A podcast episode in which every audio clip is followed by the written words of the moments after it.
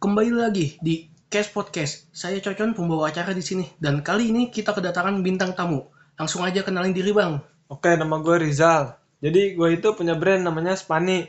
Sepatu sneakers dari bahan karung goni. Awalnya gimana sih sampai bisa buat brand ini? Awalnya itu saya ngelihat banyak sepatu lokal. Nah, terus gue kepikiran tuh, kok masih jarang ya ada sepatu lokal yang berbahan kain goni. Terus langsung dah gue cari supplier kain goni yang ada di Indonesia. Nah, terus habis itu langsung deh gue cari tempat buat sepatu yang buatnya bisa lusinan dulu biar gak mahal banget modalnya. Oh gitu. Terus kenapa sih milih bahannya kain goni?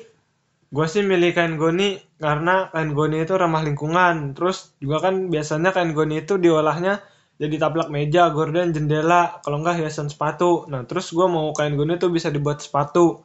Soalnya keren aja gitu warnanya, warnanya jadi natural. Oh gitu. Terus ini tuh sepatunya bisa dipakai buat cewek juga. Bisa dong, sepat, bisa dong sepatu dari brand sepatu ini dibuat unisex biar bisa dipakai buat cowok sama cewek.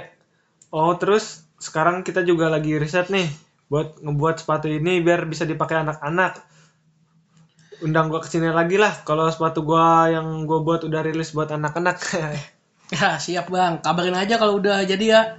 Oh iya, harganya berapa ya? Dan bisa dipesan lewat mana aja?